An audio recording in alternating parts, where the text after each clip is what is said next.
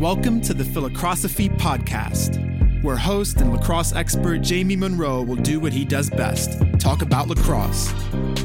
Each episode will provide listeners with education, insights, stories, and lessons about the lacrosse world. We will discuss current events, coaching, philosophies, and college lacrosse recruiting. Now let's get started with your host, Jamie Munro.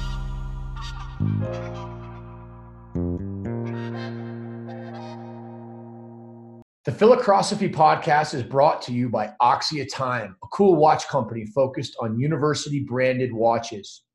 John Canaris is the founder of Axia Time, and he was the goalie at Penn in the late 80s who led his team to the Final Four. John is actually best known for being the goalie that Gary Gait dunked on in the Air Gait. Axia Time makes beautiful Swiss made authentic watches whose design and quality match the essence of the universities they represent. I can attest to the quality of these watches John hooked me up with a sweet Brown University Axia watch, and I think it's the nicest thing I own.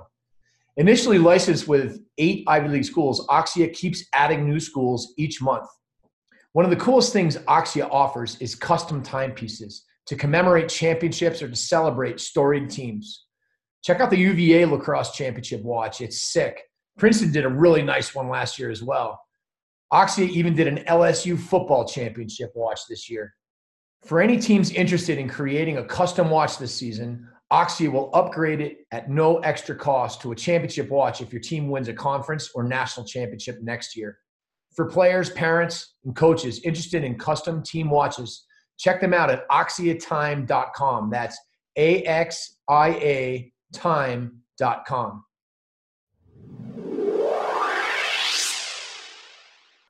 How's it going, everybody? Really excited to welcome Terry Foy to the Philacrosophy podcast. And today, our topic is a very interesting one, um, and it's multi sport athletes. It's being a multi sport athlete. What does it mean? Um, is it good? At what point would you decide to be a single sport athlete? And all of these questions. Um, Terry, uh, great to have you on the show. Um, how do you think we? How do we get to this topic? By the way. So I think it's one of the most, I don't want to say polarizing, but maybe hot button topics on social media because I think that it brings a lot of different stirred emotions to the table. I think there's a lot of nostalgia and romanticizing the past that, you know, former athletes that are in their 50s, 40s, and 30s bring to the conversation and, and want to see the next generation of athletes experience that they got to experience.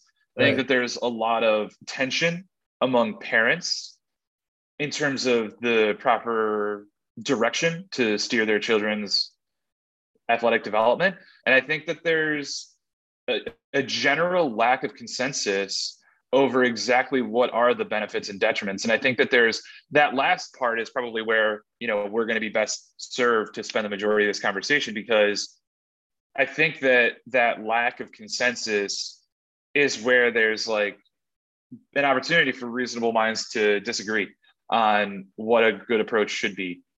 Right. so I think you know this the most recent example of this um, conversation occurring on social media that involved you and me came up uh, when Inside Lacrosse was hosting one of our events this fall, and the father of a of a player whose team was playing in the event um, but he wasn't able to go because he had a football game basically highlighted what is able to be perceived as the contradiction which is college coaches say they like to recruit multi-sport athletes and then they go to events in the non-traditional season.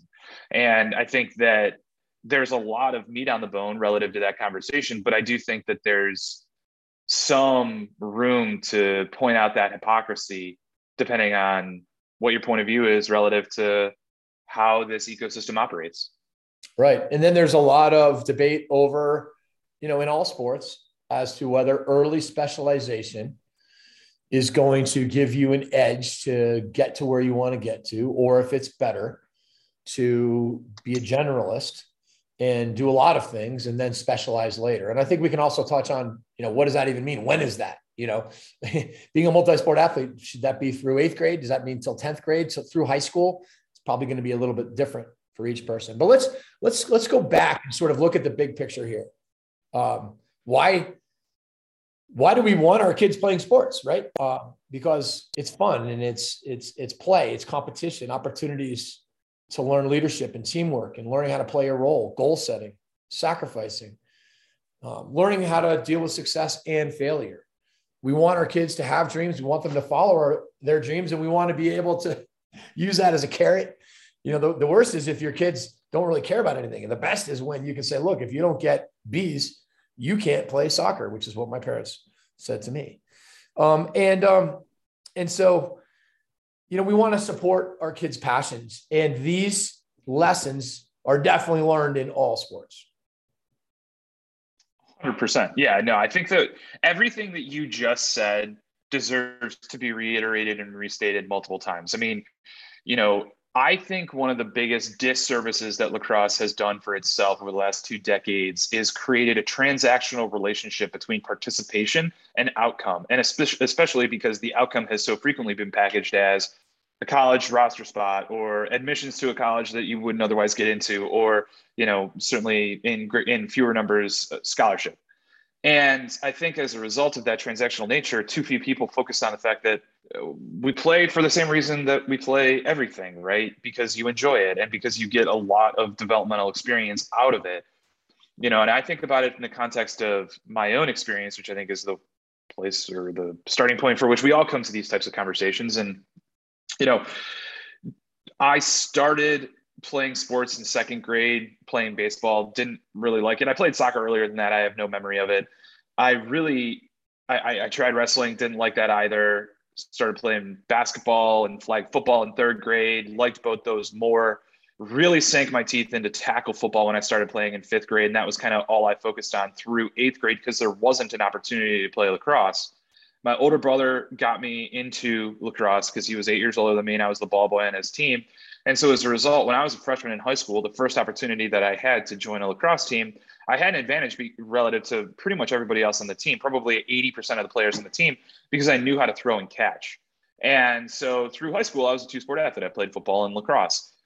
I never had designs on playing sports in college. Um, and I don't know to what degree that was a reflection of, of the time, right? I, you know, graduated from high school in 2003. I don't know to what degree it was a reflection of my family. I hadn't, I wasn't related to anybody that had played sports in college. Um, and I also think that by virtue of that, you know, pretty much everybody in my family had gone to college on an academic path and trajectory. So, you know, it wasn't, I was, I was never going to engage in, in a transactional relationship. I played those two sports for incredibly different reasons. The one thing they had in common is that I enjoyed both of them but I actually didn't really enjoy football. I don't think anybody really enjoys football. Like football practices are miserable. Football games are glorious. I think um, pretty much everybody enjoys soccer, basketball, hockey, lacrosse because that's the nature of the game. That's kind of like they're free flowing, they're fun, they're enjoyable, whatever. Um, I played football for an opportunity to play for my high school football program because it was a, it, you know, it was a, it was a powerhouse and it was a cool opportunity to be a part of that team. I played lacrosse because I really enjoyed it and because I have this like innate, like, I don't know, love for the kind of mystical fluidity of the of the way that the game's played, the tactics, all that stuff that you and I talk about all the time. I think that's one of the things that we share in common. But what I'm getting at is that like I have a hard time natively relating to the idea of you play a sport to get an opportunity or you play a sport for a particular outcome yeah. But I, but I still know and I still understand that, that is the reason that a lot of people do participate in these types of things. Well, and also because a lot of times kids, you know, um, at the lowest levels, due to birthdays and relative age effect, um, you know, if you're a January 1st birthday, you know, and you're going to be more athletic, you know, at six or seven years old than the kid with a November birthday, right? So, um, in the, you know, yeah, I mean, like, but I would actually almost reject that notion to the point where it's like the only degree to which that actually matters is like for elevating up the funnel. Like whether you're good yeah, or bad, to me. What I was going to say it, though is people get a false positive when their kids dominate and score five or six goals a game in soccer. When they're five or six years old. It's different. It's not even close to the same as when you're 10 or 15 or 20. And so then all of a sudden people start thinking about, wow, I might really have something here. My kid might be really special. And then people are going to kind of tell you they're special. And, and then the kid kind of maybe has a favorite sport, maybe, maybe doesn't. Um, but at the end of the day, then people start thinking about how can we, you know, maybe, maybe my kid is going to be able to go get a scholarship. And, and, and so then a lot of people sort of start thinking about the other sports more as a means to get better at their regular sport, which, their which primary sport, yeah. their primary sport. It's not necessarily proven that this can happen, but I think we all we all like to believe it that there's a transfer. I sent you an article earlier today that um, that we should discuss on another time. But the idea here, though, is that I think at early ages we get a fool's gold feeling of where our kids are, and if we would just allow them to play and sample a lot of different sports and not really get so serious about it that we're worried about wins and losses and who the coach is and and, and, and going full into this youth sports machine, um, I think we would be able to have better results. Uh, it's kind of funny though. The East Germans used to put the their, their, the kids who seem to have athletic aptitude in gymnastics, track and field, and swimming, so they can learn how to run, sprint, throw, jump, and get the, the strength and coordination of gymnastics. And then, and then they would sort of funnel them off into the, into their various sports. And I think a lot of us. How much of that also, how much of that also was about learning how to compete? Because um, one of the things about racing, and I feel really strongly, like, you know, I think every sport has its own merits, but one of the things that I think tennis measures your mental toughness as an individual more firmly, more stronger than any other sport. Like, because there's no clock and there's no teammates. And so ultimately, like, you're just going to get beaten down by your opponent unless you have the mental fortitude to continue to compete once you fall behind. Um, so, but I think racing has a lot of that as well um, from the standpoint of like, don't give up until the race is over and you know obviously gymnastics doesn't inherently incorporate that but um, you are relying on yourself in gymnastics in the same way that you are in swimming and track. Yeah and there's no doubt. I think that there's value there and there's value in in learning how to do it with teammates because you're still trying to win you know. I mean michael jordan wasn't an individual sport athlete but he was as competitive as they come and he had to learn how to yeah. do it with teammates. And I, I i think competitive people end up being competitive people regardless oftentimes um, but but I guess what I am saying is that I, I do think that that there are good reasons for playing other sports because of all of these great virtues, but there's also a great reason to do them because it it, it just creates you know a sport is an environment, and so therefore, if you play soccer, you have to learn how to know what you're going to do with the ball before you get it. Unlike in lacrosse, you really don't you could be really good as a youth lacrosse player and never having any idea where the space is, where the open people are, because you could wait to get it. Whereas in soccer, if you can't do that, you'll never control the ball, you'll never complete a pass. And every sport has their sort of strengths and weaknesses this way. And so obviously, you know, with hockey, you've got sort of that same idea with soccer, but you've got the sort of this the stick skills sort of that's similar to lacrosse and with basketball, Wrists, of course, you've got hands. a lot of the concepts, and all of these sports are amazing environments for kids to learn. And I think that's really what it's all about. Is you know, box lacrosse is a different environment than fields, and has really, in my opinion, proven to be a better developer um, of players than field, uh, just because of the goal size, really. Um, yeah. Other reasons too, but and the boards boards, I think the goal size is the big one because it's the end of the day. If you put a if you put a big net in in, in a box, um, you can take bad shots. You don't have to get to the middle. You don't have to make that many passes. And in box lacrosse, you know you have to get to the middle, and that's ultimately the the name of the game for for the higher levels of field lacrosse too. Getting to the middle, getting shots from the middle, learning how to um, work together to get to the middle, understanding that it's easier to get to the middle, you know, without the ball than it is with the ball. There's just a lot of reasons. I don't disagree with the boards. It keeps it in play. It gives you more reps. The shot clock is pretty huge too. Honestly, if there was no shot clock in box, you'd have a lot more control of coaches. Whereas in, you know, you can't, you know, you can try to run a little look in the, you know, in the 20 seconds you have you know, down on offense, but you eventually you, you, the kids are, it's on, it's on them to try to make a play and, and figure it out.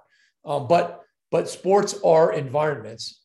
Um, and it's a, there's no doubt in my mind that they make a, a, a big difference. So um, let's, let's transition to a, a, a, goal that I would have if I was a parent. Now, I, I, I, am a parent, and my kids are all in college or going into college.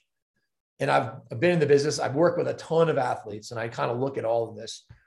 And honestly, what I really wish was that there was a way to have Mike, and they're all going to play college lacrosse too. But I, I would love to, I would have loved it if they were all had enough skill to play multiple sports in high school. And I think that that is something that is kind of doable and fun. And I think that there's something really valuable about that. Maybe you shouldn't have goals for your kids like that, but but but giving them the opportunity to be good enough at a couple different sports where they could actually play high school sports, it, which is not easy. Easier said than done for sure. It's really hard to do.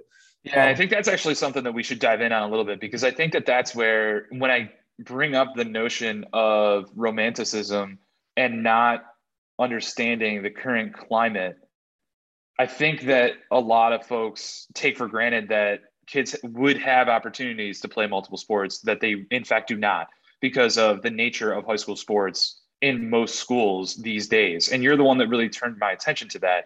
So you mind just going a little bit deeper on exactly how good of an athlete you think you have to be in order to be able to play multiple sports at a lot of these high schools where kids are playing lacrosse?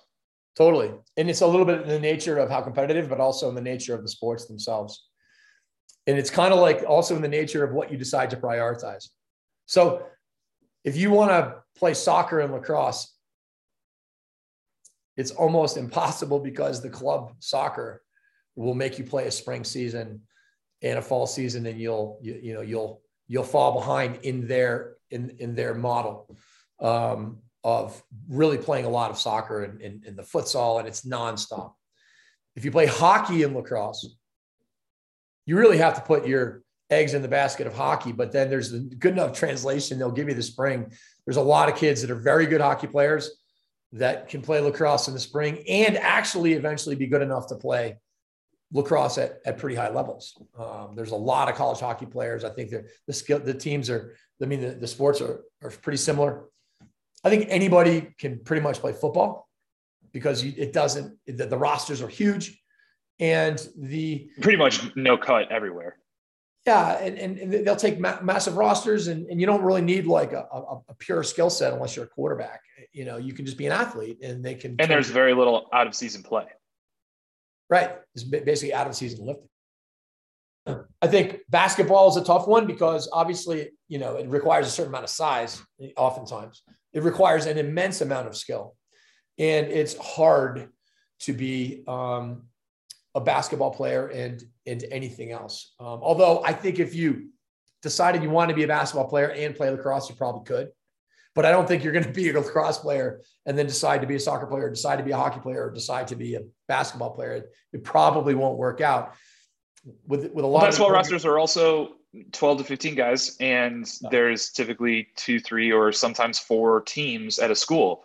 So you know, depending, I mean, you know, my high school has about 1,500 boys in it and about 60 play basketball, right? Just from an odds standpoint, eh, you're looking at like roughly one in 30 opportunity to play basketball over four years. Like it's just really, I mean, to your point about like the inherent skill, but it also, you know, eh, then size, but also just a numbers game. Like you can be the 16th best basketball player in your junior class and you're not going to make the team. Yeah, exactly. And it's kind of interesting too, because I think that like nobody, when we talk about multi-sport athletes, this is really interesting one.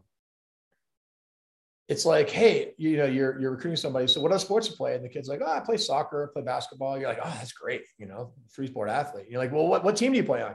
Oh, well, I just play a lot of pickup hoops. Um, I play I play pickup soccer all the time. You probably wouldn't give credence in in in in, in real to, to that.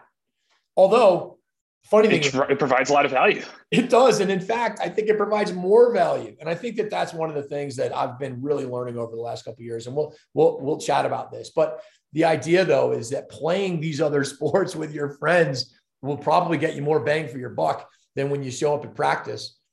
If you ever watch film of a practice as a coach, you'd be like, man, I feel like we did a really, we had did a great job here. We provided a ton of reps. We were, you know, high tempo, one thing to another. And then you, and then you, and you go through with an athlete and you realize they didn't really get very many chances to do much. they didn't shoot very often. They didn't, they didn't dodge very often. They had a couple ground balls because it was the nature of teams and developing teams. So the structured sports is really is really tough. And I, I would love to transition into that. Well, hold on. Go ahead. I'm sorry. I, I, this might be where you're going, but if it's not, I do want to jump in here on a point that I care about, I guess, or think is true. So the I think that as I think when you're young, the value proposition of playing multiple sports is about physical development. And I think as you age, the pendulum shifts toward the value being about social development. What do you think of that? And specifically around the idea of social development in terms of when you're young and not as competitive, your teammates aren't going to hold you accountable as accountable, and you're not going to hold your teammates as accountable. But if you're a sophomore in high school playing JV basketball or JV soccer, like eh, you you want to win those games. And so when you make a mistake, your teammates are going to hold you accountable for them, and you're going to have to learn how to handle that confrontation. So that's where I see more value from a multi-sport athlete development as you get older. What do you think of that idea? Well, I definitely agree that the physical literacy when you're young is is important, which is why playing a lot of these different sports. And frankly, this is why I would believe that you'd be better off playing them in the backyard with a lot of friends because you would you would literally get 10 times more chances to do things, whatever they may yeah. be. It could be monkey bars, you know, or it could be a soccer game or a basketball game or whatever. Um, but but as far as the social piece, I totally agree with you there too, because it kind of goes back to you know, the leadership, the teamwork, they're playing a role, the goal setting, the sacrifice, all that stuff. That that's that's like the the benefit when you start getting older of, of being on a team. What does it mean to be a great teammate? All these things that are, you know, going to be important in life, important in business, important in family, important in everything that you do. As far as holding people accountable, honestly, I think there's the coaches, they're holding people accountable a lot more than players. Um, I don't think you see a whole lot of player uh, cultures where, where the players are holding people accountable. I mean, Andy Shay, Yale has created that and, and, and they're winning a lot. And there's other teams that I think do that too. But oftentimes it's the coach. And as the coach is holding everybody accountable, you know, they'll do that when you're young too. And they'll do it right through that JV basketball or into varsity or into whatever else. And learning how to hold teammates accountable is probably one of those virtues that you that you'd like to learn. Right. So I, I do think it exists for sure. Uh, but the social piece, totally agree with. Um, I want to go back to this concept that I discussed with Stuart Armstrong from the talent equation on a podcast. For people out there, if you're not listening to his content or checking out his content, you should. It's really, really interesting stuff. But but basically, what I see happening, and I, I listen, I've been a part of it. Okay, I've been a part. I grew up as a in the in the as an athlete in the late 70s and 80s where there was not a lot of structure. We didn't have club lacrosse. There was club soccer, but I didn't play it. I played every sport. I was pretty good at a lot of different sports. So I, soccer was my main sport.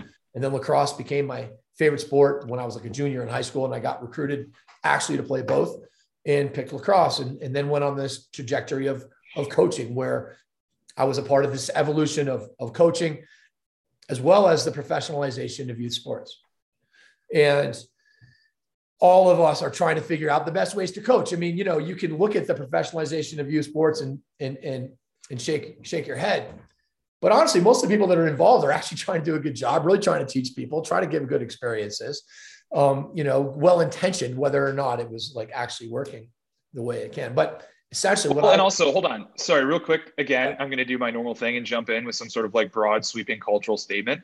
But the professionalization of youth sports has coincided directly with mom and dad being less likely to feel comfortable about letting, you know, little Johnny play outside alone.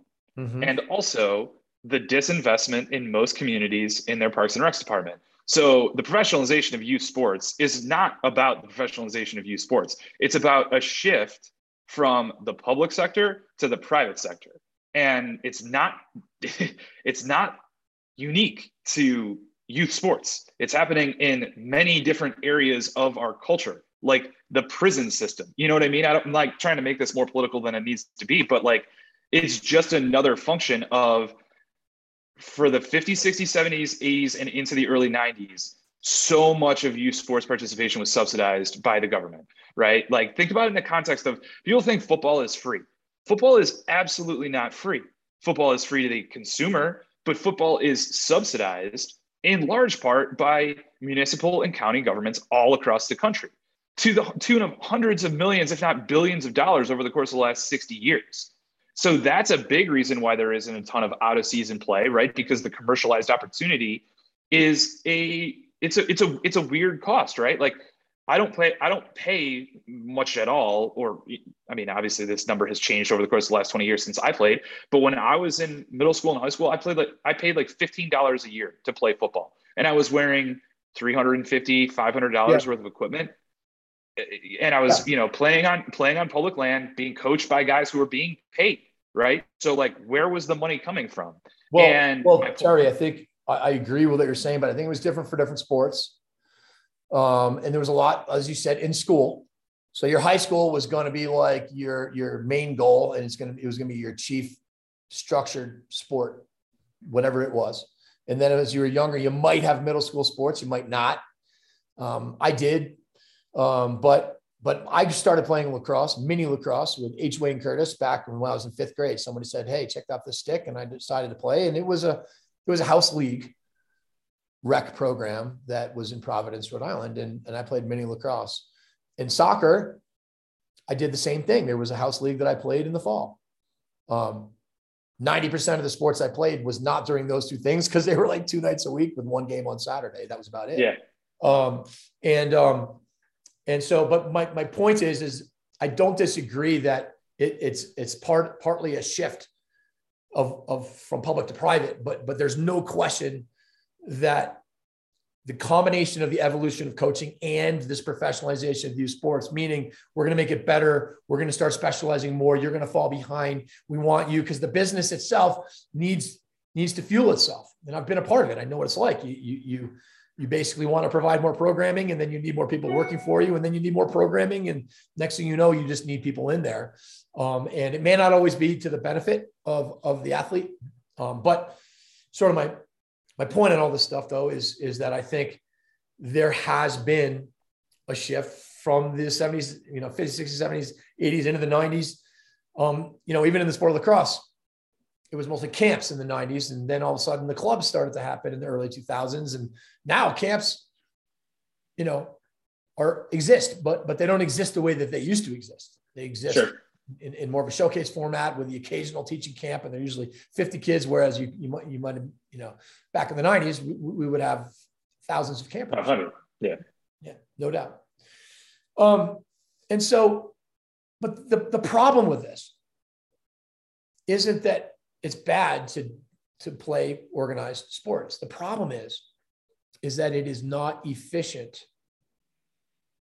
as it is to play with friends and play in the backyard. It just isn't. There's no way. If you have 20 kids and one goal and a coach, and you're going to pretty much go to practice, and then that's going to be where you get your live play. You know, you're not going to get if you if anybody who goes out and counts those reps, you're not going to get that many touches and I usually qualify touches because if you're if we're talking about touches outside of the context of teammates and defenders, you know, to me those those those touches are worth a lot less than the touches that you would have if you were live with anybody. And when you play, pick up hoops. I want you to. I would always say this to anybody who was a hoop player. I'd be like, imagine if you were the only one. you know everybody else that you played basketball with went to practice and got lessons, shot, but you played pickup all the time. Who's going to be the better basketball player? Right. I mean, it's, it's obvious. And it's the same thing with these soccer academies across the world. I've done a lot of, for those people that are interested, check out Ted Creighton and enjoy the people. Yeah. But these soccer academies um, are, are phenomenal in Europe. And, and they, you know, these kids come in at age six. But oftentimes the the the tra- the way they value or measure the value of players is transfer fees when they leave when they sell their players to clubs, and so often the transfers, the best transfers were guys that didn't get to the academy until they were like 13 or 14. They were street players. Yep. Meanwhile, these kids that were six, they weren't they weren't necessarily getting there. And so the reason is, and this is also why in the sport of lacrosse, it's a really big advantage if your dad actually knows what he's doing. Correct. No question. If your dad played the game, he's going to be able to teach you stuff that's going to accelerate your learning curve big time. Now, he may not well, be, in my opinion, the smartest things, but no matter what, it's going to it's going to be uh, be a huge advantage for that kid because that's where you really learn how to play is by playing in these unstructured times in the backyard with with your dad, with your brothers and sisters. Yeah, I mean that was the point that I was going to make is that like, you know, to the extent that a problem with free play is, you know, proximity to your friends and your mom being comfortable saying like, yeah, you can ride your bike a mile and a half to the park to play with your other three friends who are going to make the commitment, one of whom is going to carry the goal on his back on his bike in order to get there. Like, yeah, I mean, it's just it's harder. It's going to happen less frequently. Whereas if you know you and your dad, if your if your dad thought it was worthwhile to spend a couple hundred dollars on a goal, and then you and he are going to play on it every night for 45 minutes, and then post videos of yourself playing t- against each other on Twitter, and then have post game press conferences like a certain PLL coach, like yeah, your kid's rate of development is going to be incredible. totally. Um, but it's it, to me it, it, when you when you sort of look at structure versus non-structure, it's not like you don't want structure. It's awesome to be on teams. It's fun to be on a team. All those things we talked about about leadership and teamwork and playing a role, you learn that on teams. It's just what I'm saying is it's not the most efficient way to become really good at the sport. It's a part of it for sure. And what ends up happening is mom and dad are trying to do the best they can do and they find out like oh I, there's this person doing this lesson over here and and these the, the, the amount of overscheduled athletes with so many so many lessons and and and and, and you know you've got there's there is no time you know part of it is you may not really have the neighborhood of, of, of free play in the neighborhood like you, you might have back in the day. Part of it is no question you may not feel or that some kids have in certain communities in certain parts of the country right? Yeah. Like that's another thing is that it's not that it doesn't exist. It's just that it exists less frequently than it did 40 years ago. But it's also valued differently. Correct. And it's because of the professionalization of youth sports. It's because of the goals everyone is sort of setting for themselves. Because now it's kind of like, you know, get your reps in. You know, you could be talking to a middle schooler or a young kid, be like, "Hey, did you get you did you get your wall ball reps in today?"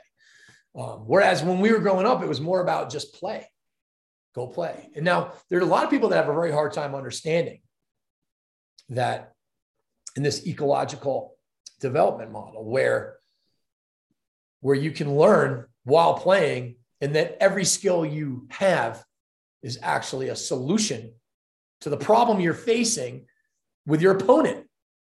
And it's not just necessarily a technique that's fundamental and that needs to be repped. It's like literally skills are solutions, and it's, it's super interesting. So the reason why I'm bringing all this up to sort of bring it full circle, and, and we'll, we'll, we'll turn the page onto some other elements of this. But if I could do it all over again, and I just wanted to share this with with parents out there that are younger parents, if I could do it all over again, I would definitely sign my kids up and plug them in certain ways into the youth sports machine. But I would I would try to build a little culture and community of of of kids parents and their kids. And I'd probably be like, when they're six, seven, eight, nine, 10, 11, I'd be like, hey, you guys want to play in a three on three basketball event? Yeah, yeah, let's do it. Sign up for it. And then, and then go, we'll, let's play at my house. We'll play three on three at my house for, for a while. And then you do that. And, and then, then you do it for like a soccer, three on three soccer event. And then you're like, hey, just play in the backyard. Because I think back to the, the, the doable goal of could you be good enough to play multiple sports in high school? I believe that if you did it with a free play model, you would be. I was. Now I know that you may say, "Well, listen, you're you're part of the problem." All the guys that think back, you know, look back. But I was I was skilled enough to play soccer. Eh, eh, you know, I would be skilled enough to play soccer in high school now, and I didn't have a lot of lessons. It was a free play model. Lacrosse was March, April, May, and I know it was a far less competitive then than now. But I guess what I'm trying to say is, I think that the magic is in is in the free play if you understand that you can plug into the youth sports machine and get find a good team and good coaching and don't have to worry about falling behind because you will you'll get so much more bang for your buck. Yeah, I mean, I think that's where a huge part of the conversation comes back to social pressure, right? And I think the social pressure is a combination of what you're being told by your coach and also what you're being told by your child's teammates' parents. And I think that's where, again, the lack of consensus on the value comes in. I also think that we shouldn't sell short the notion that a lot of times, like, you know, people want to do these things that to some extent they think are quote unquote bad for them, right? So, you know, one of the aspects of like early specialization is like, no, I mean, my son wants to play in all these games. Like, my daughter and I want to take these trips where, you know, we're staying in the hotel a couple times a, a month in the fall, you know, like, and so I, I think that that's a really weird thing to try to weigh because whenever I talk to a parent about what they should be focused on trying to get out of, you know, this experience going through the recruiting pipeline, whatever you want to describe it as. I always say like it has to start from the want. Like you have to imagine a scenario in which nothing happens as a result of this. And in that scenario, will you view all this time as being wasted? And if the answer is yes, then you probably shouldn't participate or you should ratchet way back the level of participation. But if you are going to enjoy it inherently, then you know, yeah, why not do it? Make right? your decision. Yeah, exactly. But it's I guess what I'm this, saying though, is that the like, one thing I'd add say, on that. Though, the one thing I'd add to that though. Sorry, go ahead. Let me just finish by saying, imagine that you believe that free play is the ticket to improvement, but in order to facilitate free play to the volume that you think is necessary, you have to sacrifice going to a few of these games or going on a few of these trips and you really want to do them right? Like you really want to you really want to you know you really want to go on the trips you really want to play in these games. It's a conflict that i think i don't know it's just like i, I feel like that's not a part of this conversation that gets brought up very often. Yeah. No i think it's fair. But i think you can have a balance and, and that's kind of the beauty of free play is that it, it's it's super efficient. I, I literally would do it with my daughter through high school, you know, once a week for an hour in the off season. And, and all the kids got so much better. You watch the watch the films. It's, it's unreal. Um, and I don't think, do, you know, you want to be able to do what you want to do. If you love traveling with your kid and you love to play, do it. But, but a lot of people I think are doing this, not just because they like it. I think, I think they do like it and everyone likes it to a certain degree. But yeah. I also think they think it's not everyone likes it. Well, not everyone likes it, but people like spending time with their kids. Yes. And traveling with your kids is fun. Um, you know, usually tournaments are always like a big letdown. Everyone gets all fired up. And then it was like, you know, you didn't win any face offs. The weather was terrible. You know, you lost every game. You, you, you killed everybody, you know, whatever it was. Right. There's a million reasons why. No, but, the best parts of the, the best parts of these trips is hanging out in the hotel lobby on Saturday yeah. night. Like that is the part that people like the most. It is. And it's what the kids love too. They love running around and then the parents love hanging out and having a couple beers and talking about it. But, but I, oh, but what I was going to say though is I think part of the reason why everyone's doing it is I think it's the best, it's the best direction. It's the, like the, what I would have thought, you know, before taking this deep dive into free play, I would have thought the best, the best model would be the best competition combined with the best coaching, you know, and probably these 10,000 hours of, of, of deliberate practice is going to be the best, is going to give you the best results. And there's definitely a place for all that. It's just that what I've kind of found is that the, the free play, the mixed levels eh, eh, allows players, you know, you were talking about holding people accountable. I want to talk a little bit about the inner game of tennis where the ability to be in the moment is one of the most important elements of being a good competitor that there is which is why you were sort of talking about tennis. You brought that up, or it's a great way to kind of learn how to do that. It's really hard to do it. It's almost incredible. impossible. It's almost impossible to do it in a structured practice because what you're trying to do the whole time is do what your coaches are telling you to do and not do, and and, and please them. You know, you ever see a kid look over and like, you did it? You know, yeah, you see, I did it. Or or you know, they're clueless and they're not doing it. And the coach is getting all over them, even at early ages. Um, when you're just playing, you actually get in the zone.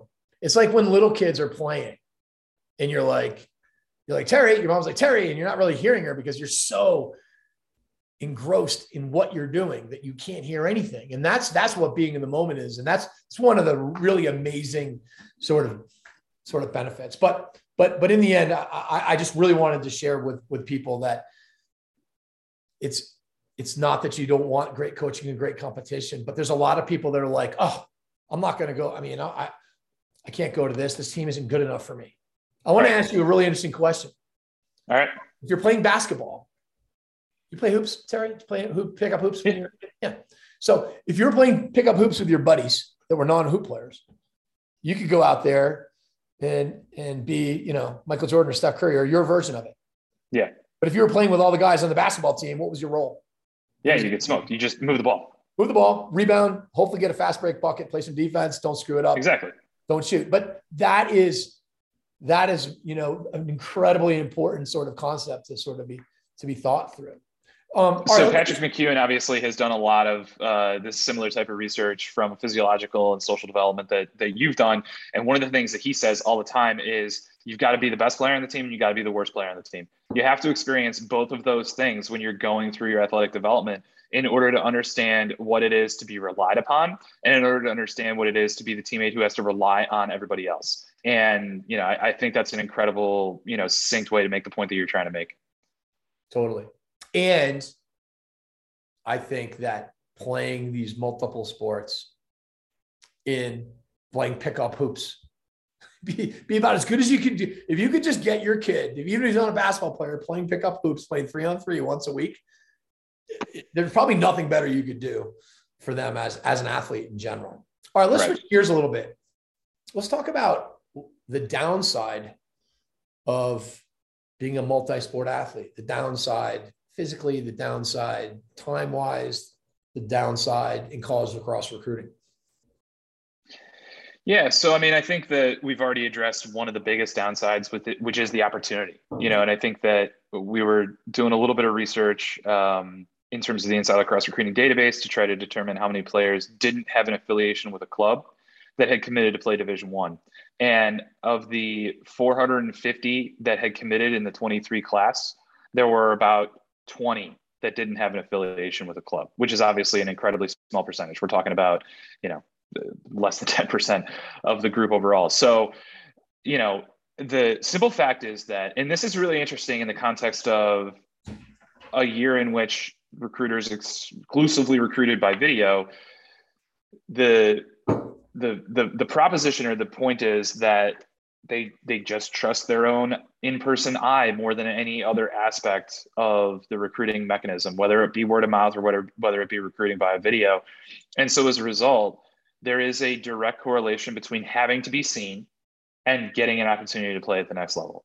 And so there is no more efficient way than you know either the club system or and i think this is the only way to otherwise navigate it to select the prospect days of the programs that you're interested in and hope that you're good enough to play there. Um, but in that instance, the big risk is you're not getting that type of advocacy and feedback on how good you actually are in order to make sure that you're targeting the right opportunities, the right levels. So it might be that you went to five prospect days and you know you weren't good enough to play at any of those programs.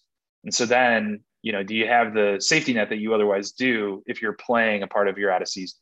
right? I guess my point is that I don't think you know it, it, the what we're talking about is you know the 40% to 60% of the group who are take it or leave it players. They get opportunities because they're good enough and because they bring something else to the table.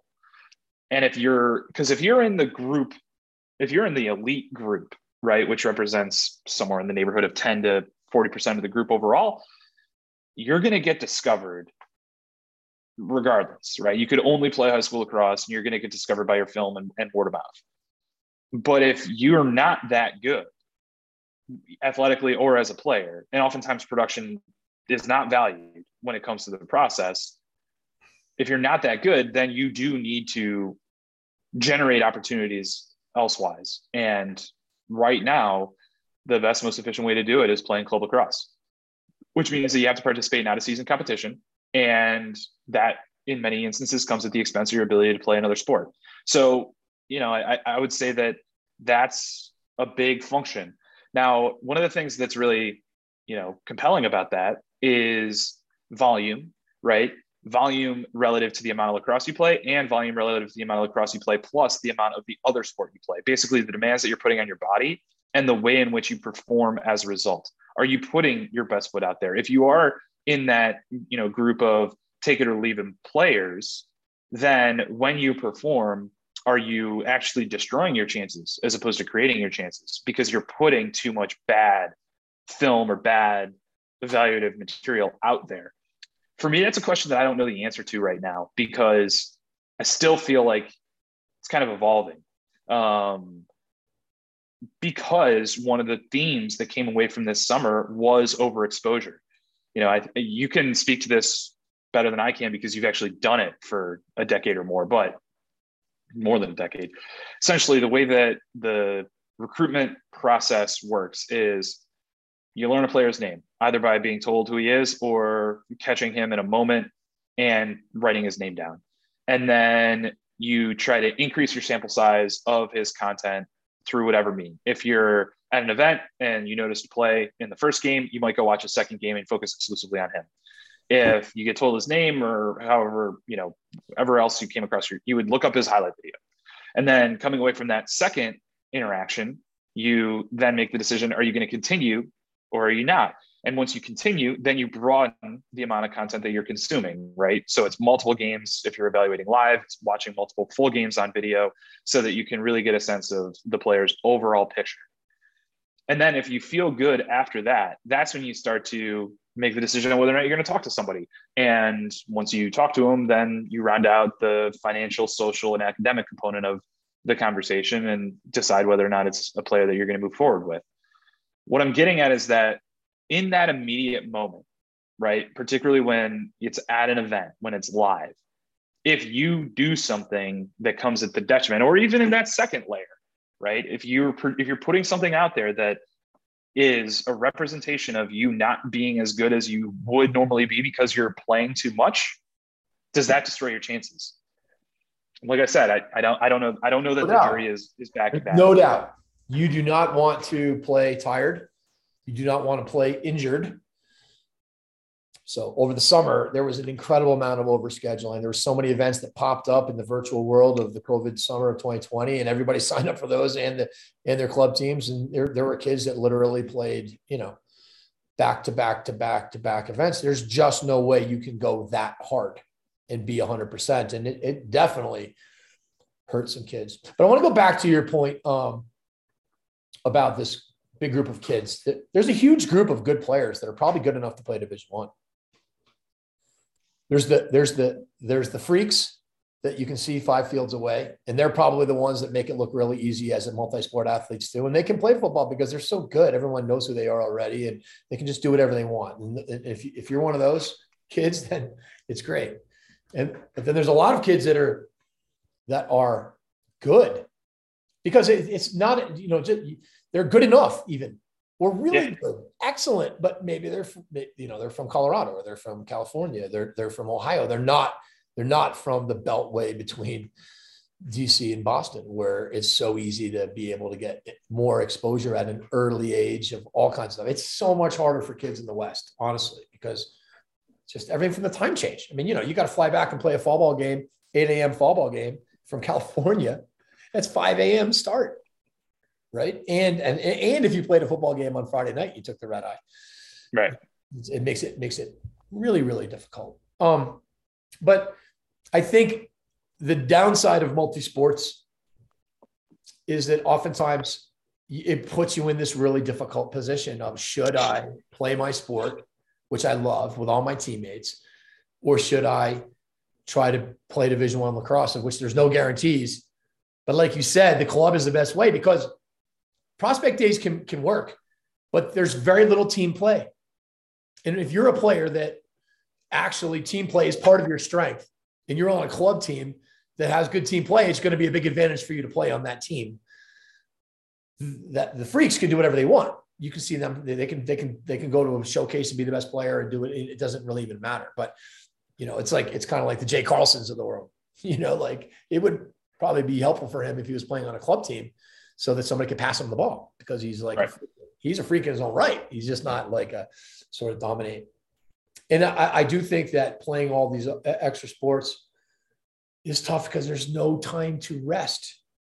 There's no time to rest. If you're playing three sports and summer, it's like you literally have no downtime for your body. And then you got all the other stuff going on with with your main sport out of season, the lacrosse that you that you have to play. And it it beats you down.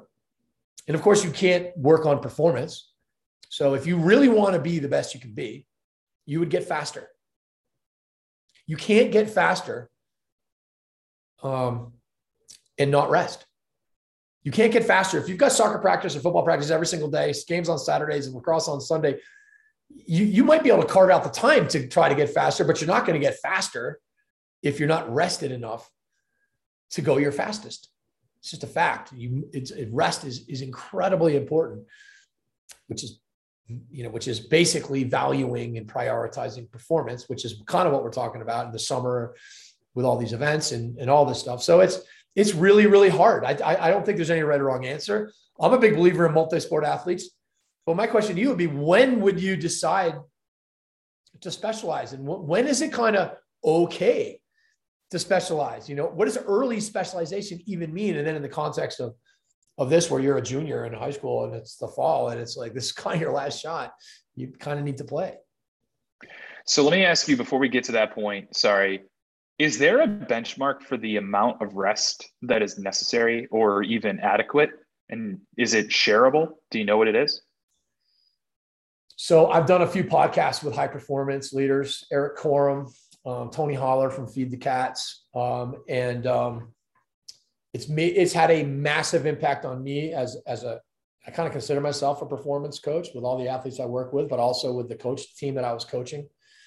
Um, and uh, and in the end, I think if you had conversations with them, that you'd find out that you must feel fresh. If you're sore, if you're tired, then you then you do not want you will not be able to go harder. And, and every you're not going to be able to improve something such as speed. Christian McCaffrey was was uh, is a guy that is from this town, Highlands Ranch, Colorado, yeah. and he works with this guy named Brian Kula, who's a good friend of Tony Holler. We talked about this story on our podcast in which it was like so hard for Christian McCaffrey to like give himself enough rest because he's such a worker. Yeah. All he wants to do is work. And part of the problem isn't just that everyone's overscheduled with all these other sports, but they're also just like they're workers, you know, and they like to work and they like to lift and they like to do all these things and hit the wall and all these things. And so part of it is it's funny. Okay. So Mike Boyle, world class strength and conditioning coach. Follow him on Twitter. Anybody, you should, he's a brilliant guy. He's probably about 61, 62 years old and he's cutting edge. And he's like, if I if I was to recommend one thing, I would recommend time sprints. He's a weight room guy, but he's saying if you're going to do one thing, sprint and time it. And I asked Tony Holler, I told him that. Tony Holler, Feed the Cats, track coach, really has had a massive impact. Um, even in the lacrosse world, you'll see it, you'll hear about him. He's like, well, if I had one, if I told my athletes one thing, I'd say sleep. and, and it's just, it's so interesting. So there, there is a lot to do this. And I think it all kind of fits nicely though with with free play because you can basically kind of just go play free play and you're not going to beat yourself down. You just play. Yeah. The game slows down. The game actually slows down. Have you ever, ever gone out and played hoops for like two and a half hours with your buddies when you're like 12? The game kind of gets silly, but you're actually still learning unbelievable things. So, but back to this whole the the the, the downside of of multi sports is, man, it puts you in tough positions. We all want to play. We're in this position where we feel like we're letting people down if we don't play but then we've got our own goals and we don't want to let ourselves down in, in the goals that we might have as athletes or, or that our kids might have. You know there's going to be very little time for rest and improvement and performance improvement. You're just not going to be able to do it. Can't do it. Do the guys that you talk to have in uh, you know this may never have come up but do they advocate for the um, wearable technologies that track um, recovery? You know whether it be fitbit whoop or apple watch Yes. So Eric Korem is in process of creating um, a uh, a program that he's that, that, will work with Apple Watch. Um, I don't think he's going to be using Whoop. I think that, I think the uh, what's the ring that you can wear too. I think that's that. Is it, yeah, is it just called Ring? No, no it's the doorbell. yeah, I forget what it is, but um, my dad has one. But he is he's going to be using the, the data is important if you know what it means and if it's accurate. Some of these, some of these, um, some of these, some of this data is not accurate, and so therefore, then it's kind of worthless. But if the data is accurate, and then you know how to read it, and you kind of know how much you're, how much sleep you're getting, or how how good you feel, it does matter. But but I think, you know, in the end, being fresh is key. You'll appreciate this anecdote. Um, any lacrosse coach listening to this, I defy you to be the first one. You know, one of the things that's so interesting about lacrosse is how committed we are to the fashion and how averse we are to doing anything that makes you look like you're not a part of the conventional wisdom. I was standing at the 2019 Homewood PLL Day on the fence with DeMaurice Smith, the executive director of the NFL Players Association. His son Alex is a short stick teammate for Maryland and DeMaurice obviously is incredibly tied in to football at every level. And one of the things that he said in that conversation that really has stuck with me ever since, obviously, I'm able to recall very specifically when and where we were, was I can't believe these guys don't sit on the bench. We were standing right behind the one of the, you know, the Whipsnakes bench probably. And he was just like, I can't believe these guys don't sit on the bench. Like, just, and, and he's like, I tell Alex all the time, like, you got to, when you come off the field, sit down, your legs will recover faster and you'll be better your next shift on the field. And he's like, football players sit, hockey players sit, basketball players sit. Like, why is it that in there's this fashion in lacrosse that you stand when you're on the sideline? He's like, go and recover and then be better when you go back on the field. So any college coach or any coach at any level listening to this, I defy you to be the first one to make your players sit when they come off the field. I guess if the data supports it, maybe they'll do it. Yeah. Um, All right. When is it to? When is the right time to specialize? Yes. What? What? And it's probably not an exact answer here, but how, how would you answer that? Well, there's one answer that I think is exact and very, you know, obvious, and I think it's the case for most athletes. It's when every other sport tells you that you're not good enough to play. So I think that that's the way that we need to think about the majority of the people listening to this you know, their kid is probably going to age out of every other sport. If lacrosse is their best sport and it's the one that they like the most, they're probably going to get told, with the exception of football, at some point that like, sorry, you're just not good enough to make this team, right? And that makes it, that makes the decision easy.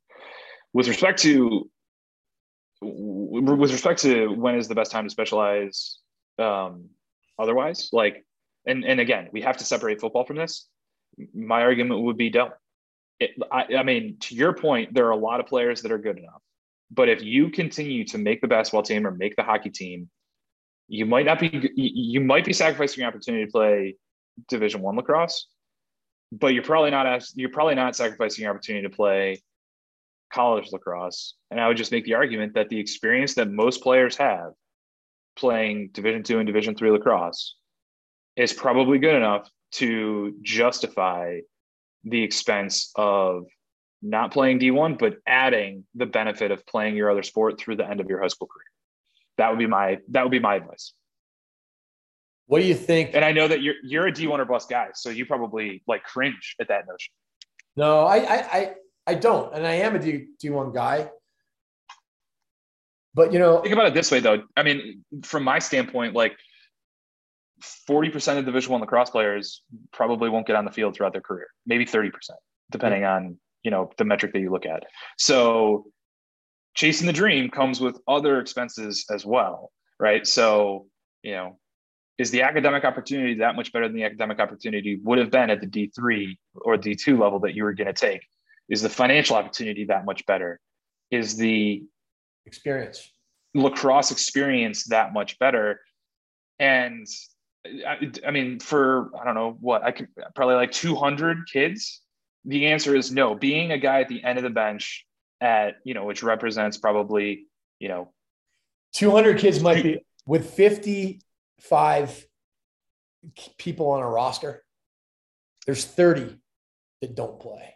No, no, no. But I'm talking about over the the course of their entire their career, career. Yeah. at at like the yeah. 15 to 20 programs where it's justifiable based on the value proposition of attendance there to and on the women's side it's probably more like 30 to 45 when you look at the quality of the programs then it would be to to take the d2 d3 opportunity yeah No, I get it. I mean, I think, I think, I mean, everyone loves high school sports, right? You love it. You do anything for your team. High school is not division one. Do you like high school? When you look back at high school and college, oftentimes high school, you've got as, as much um, fondness of your memories of those experiences and those friends and those games as, as you ever will. For, and for many, it's the pinnacle. So uh, division three, division two is going to be every bit as fun. It's, it's more just, you know, some people like to get recruited and it's more just the ego part. But I think yeah, I mean, I have so many high school football teammates who quit after their freshman year because they went from you know playing in front of crowds of ten to thirty five thousand, and then they went to a college, you know, Division One Double A football, and they were playing in front of one thousand. You know, it was just like this isn't worth it. This isn't the experience that I wanted. Um, so you know, I would just say like keep that in mind relative to what you're willing to give up um, in order to get back whatever it is that you're looking for. So, um, in conclusion, you just you don't know, you don't you can't completely predict where you're going to be when you're that six year old. I mean, my daughter Lucy scored like six or seven goals every soccer game when she was like six or seven years old, and then a couple years later, they were like, "Yeah, no, you're a goalie," and before she wasn't playing soccer anymore. Um, you know, my son played so much soccer.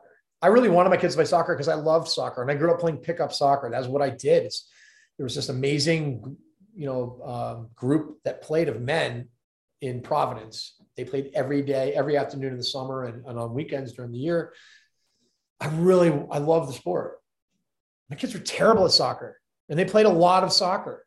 They were terrible at it. And I look back and I'm like, man, if we would have just played in the backyard, they would have been all pretty good at soccer. And I think they would have actually enjoyed it.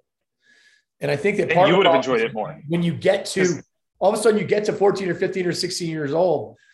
Um, you know, you, and you're not good enough at all these other sports, and it's time to, you know, you you you could have laid groundwork in really positive ways when they're younger, because the truth is, there's a certain, like we said, these skills are more like solutions. It's more about a the fluency of being an athlete than it is about the reps. Uh, if you think about this analogy of learning a language in structure, you can you can you know get straight A's and get a five on the AP exam and everything, and then you go down to Mexico for spring break and you have no idea what anyone's saying to you. Whereas you could just be immersed for three or six months without ever ever having studied anything, and you'd have more of a fluency in it. And, and that's really the difference between it doesn't mean structure is bad structure is good you got to be able to have literacy but would you rather have fluency or literacy and i think obviously we'd rather have both little kids you know at age two have like a vocabulary of two or three thousand who taught it to them he didn't rep it. He didn't practice it. They just did it.